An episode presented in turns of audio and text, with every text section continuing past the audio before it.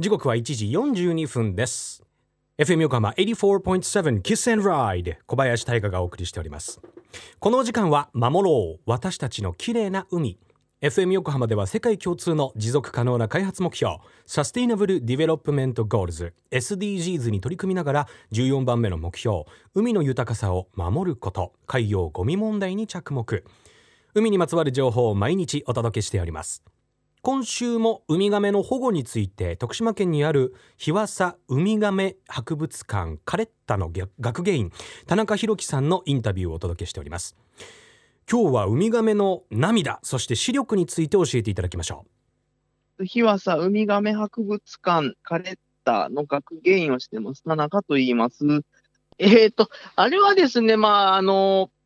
あの、塩類線と言いましてね、あの、ウミガメが要は陸から海に入っていったときに、塩分の問題を解決するために獲得した能力でして、目の近くのその涙の器官で血液をある程度ろ過して塩分を排出するっていう能力なんですね。透明な鼻水みたいなものを想像してもらえたと思うんですけど、まあ、塩分の濃い、えっ、ー、と、粘液状のものが、一応目から常に出ています。はい。なので、ペンギンもそうですし、えー、ウミヘビもそうなんですけど、どっかしらから塩分を出してるんですけど、ウミガメはたまたまそれが目だったために、えっ、ー、と、結構、四六時中泣いてるんですけど、陸に上がると特に泣いてるように見えて、まあ、それが人の心をちょっと打ったというようなところもありますけどね。なんで、まあ、実際産卵も大変かもしれませんけど、それが感情的になって涙を流してるっていうふうに一般的には考えられていないです。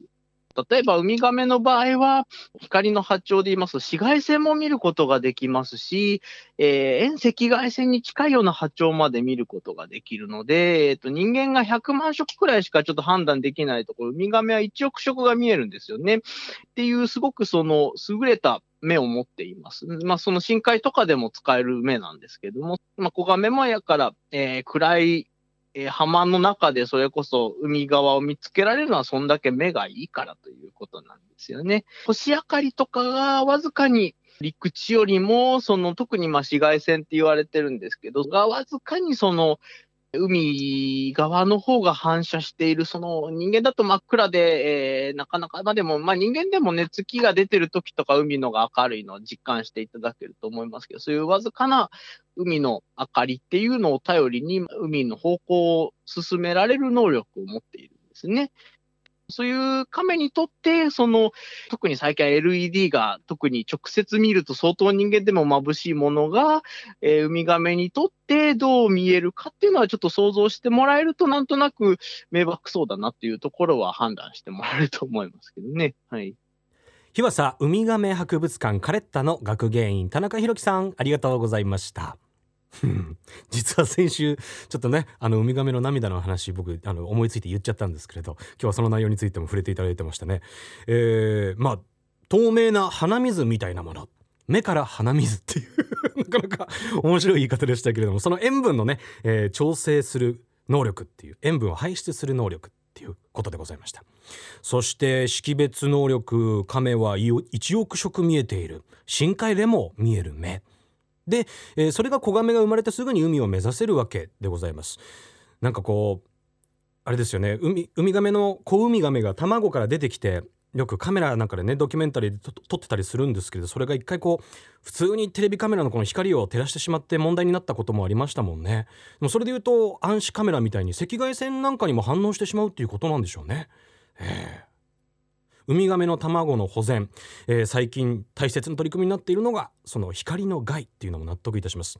そんな亀の卵の保全について詳しくは日和佐ウミガメ博物館カレッタのホームページそしてツイッターをぜひ覗いてみてください。後ほど FM 横浜特設サイト海を守ろうからもリンクを貼っておきます。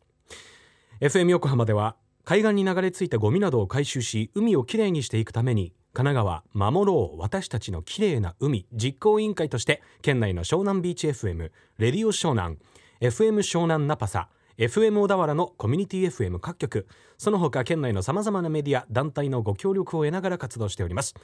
また日本財団の海と日本プロジェクトの推進パートナーでもあります。FM 横浜守ろう私たちの綺麗な海 Change for the Blue